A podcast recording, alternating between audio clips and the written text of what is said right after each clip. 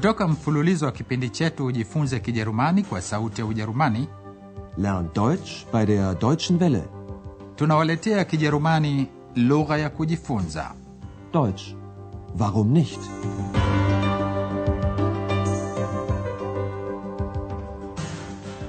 Wasikilizaji wapendwa, leo katika kipindi cha tatu kutoka mfululizo wa nne wa mafunzo ya Kijerumani kwa redio, hatutakuwa na marudio.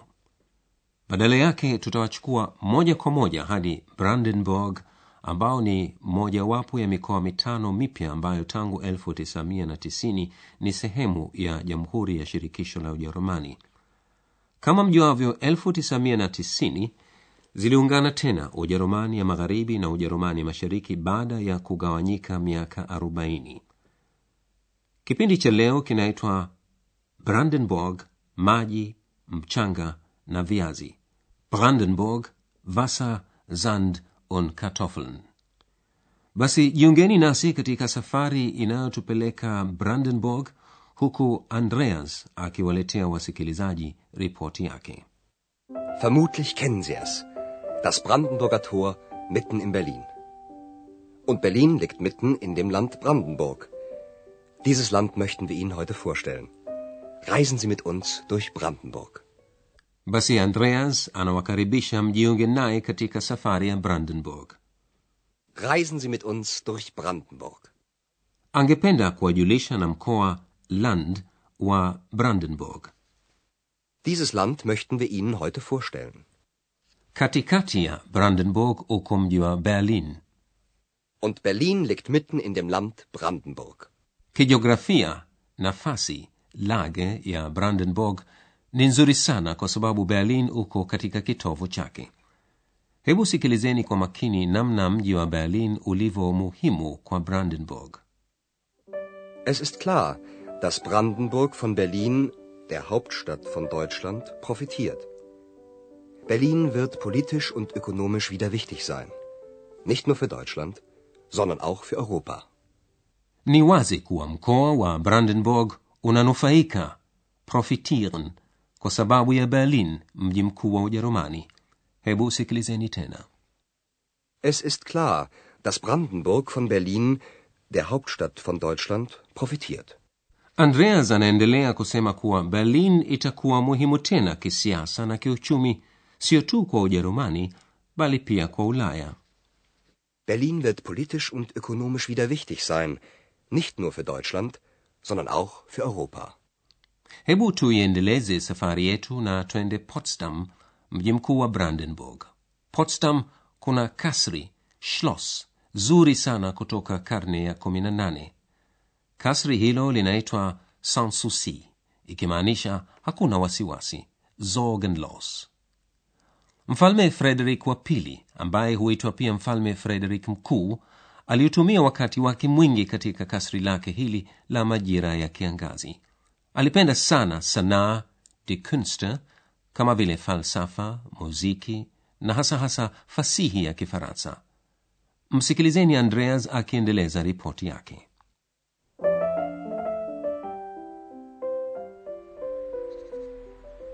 Wir sind jetzt in Potsdam, der Hauptstadt von Brandenburg.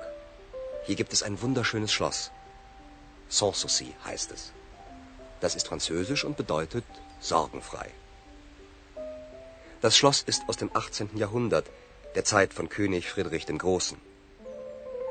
Er liebte die Künste, die Philosophie, die französische Literatur, die Musik. Er schrieb fast nur Französisch, lud Voltaire auf sein Schloss ein, er spielte Flöte und komponierte selbst. Kurz, ein Traumleben.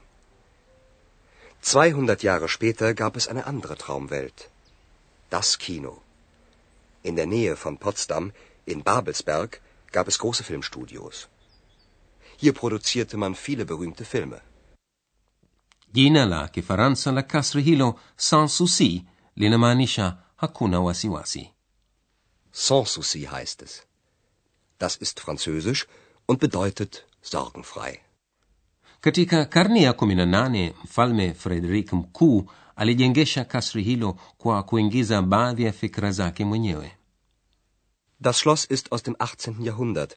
der Zeit von König Friedrich dem Großen.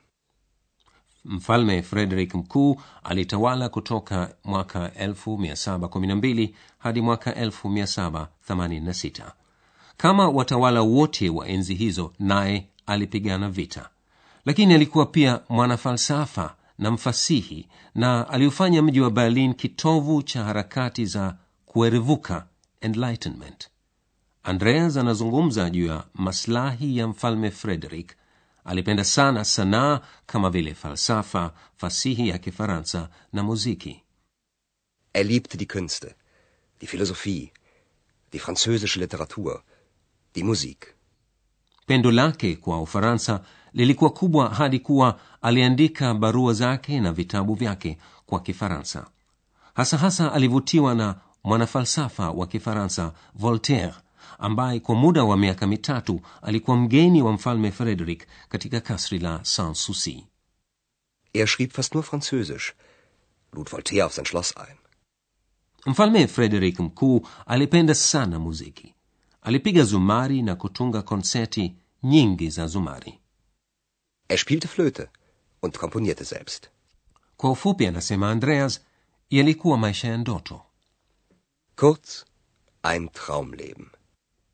Kisha andreas anawapeleka wasikilizaji wake katika karne ya ishirini anasema miaka mia mbili baadaye ulikuja ulimwengu mwingine wa ndoto sinema 200 Jahre später gab es eine andere Traumwelt. Das Kino. na ndoto hiyo haikutokea mbali na potsdam huko babelsberg karibu ya potsdam palikuwa na studio kubwa kubwa za kufanyia filamu In der Nähe von Potsdam, in Babelsberg, gab es große Filmstudios. filamu nyingi mashuhuri za kijerumani kutoka miaka ya ishirini na thelathini zilifanywa babelsberg au kama asemavyo andreas hapa palifanywa filamu nyingi mashuhuri Hier produzierte man viele berühmte Filme. safari ya andreas inaendelea haveland eneo bapa linalopendeza sana idyllish hapa andreas anakutana na mkulima mmoja anayemweleza juu ya kilimo katika haveland wakati wa jamhuri ya kidemokrasia ya ujerumani kila mtu alihudumiwa na serikali. Hapakuwa na ukosefu wa kazi na hata wakulima waliweza kuishi kwa pato lao. Hayo yote yamebadilika tangu mwaka 1990 kwa sababu sasa ardhi inamilikiwa kibinafsi na umeanzishwa mfumo wa biashara huru. Kwa mara ya kwanza watu wanabidi washindane kibiashara. Hebu sikilizeni mazungumzo yafuatayo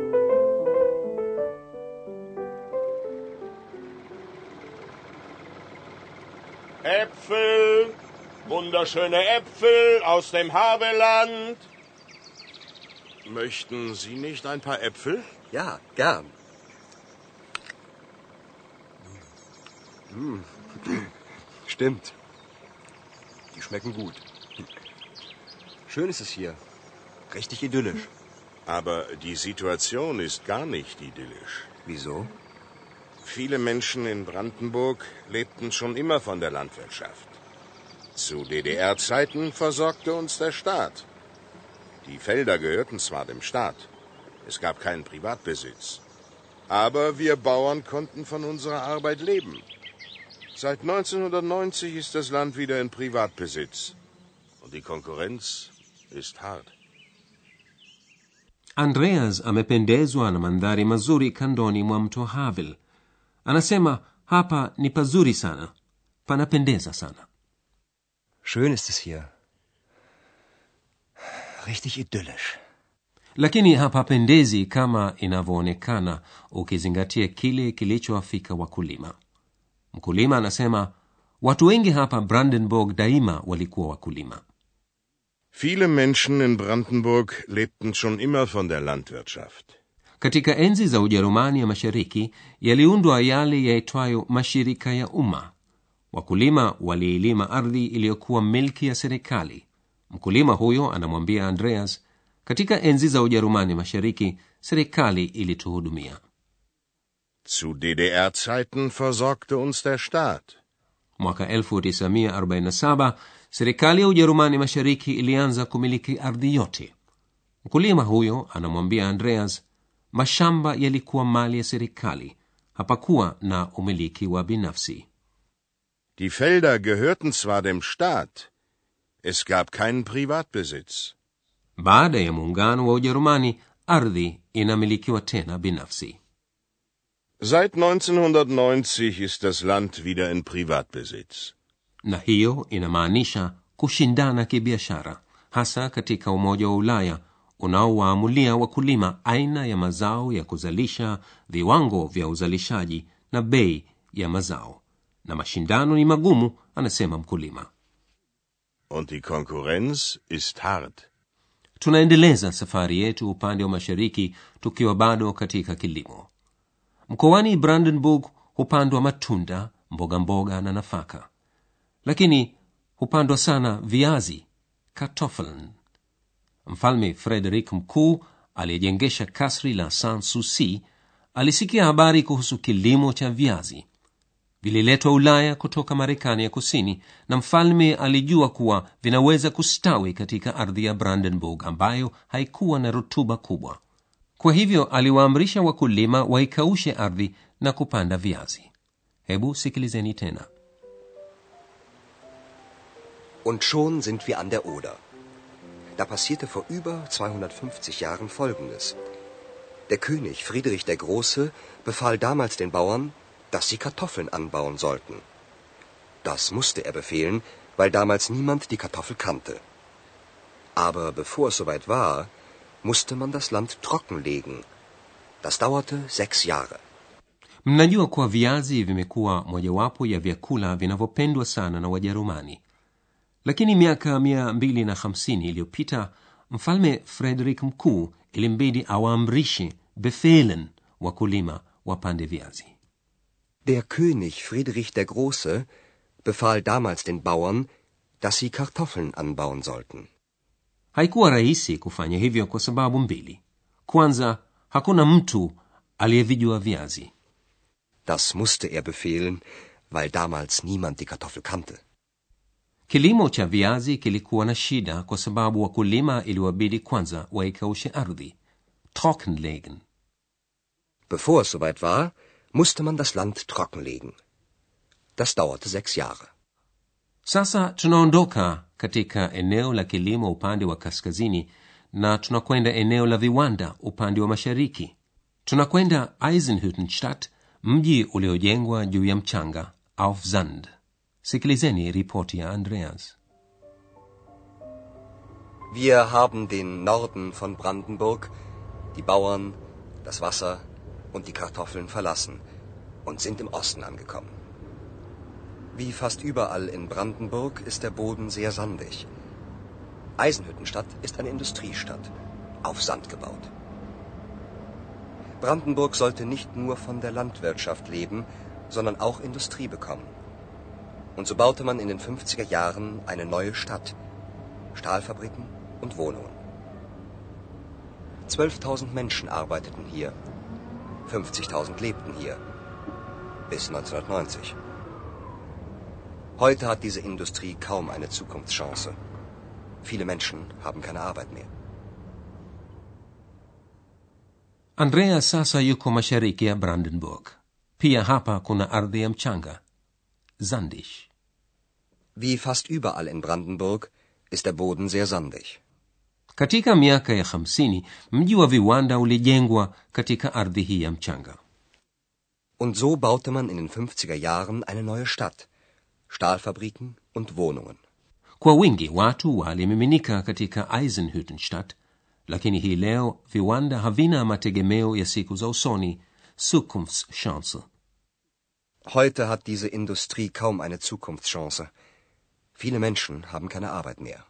basi kwa leo hayo ni yote kuhusu mkoa wa brandenburg katika somo lijalo mtaweza kusikia hadithi ya mtu mashuhuri kutoka haveland aliyekuwa akiwapenda sana watoto basi msikose kujiunga nasi katika somo la nne mpaka wakati huo ninawaaga nyote kwa herini mlikuwa mkisikiliza Deutsch.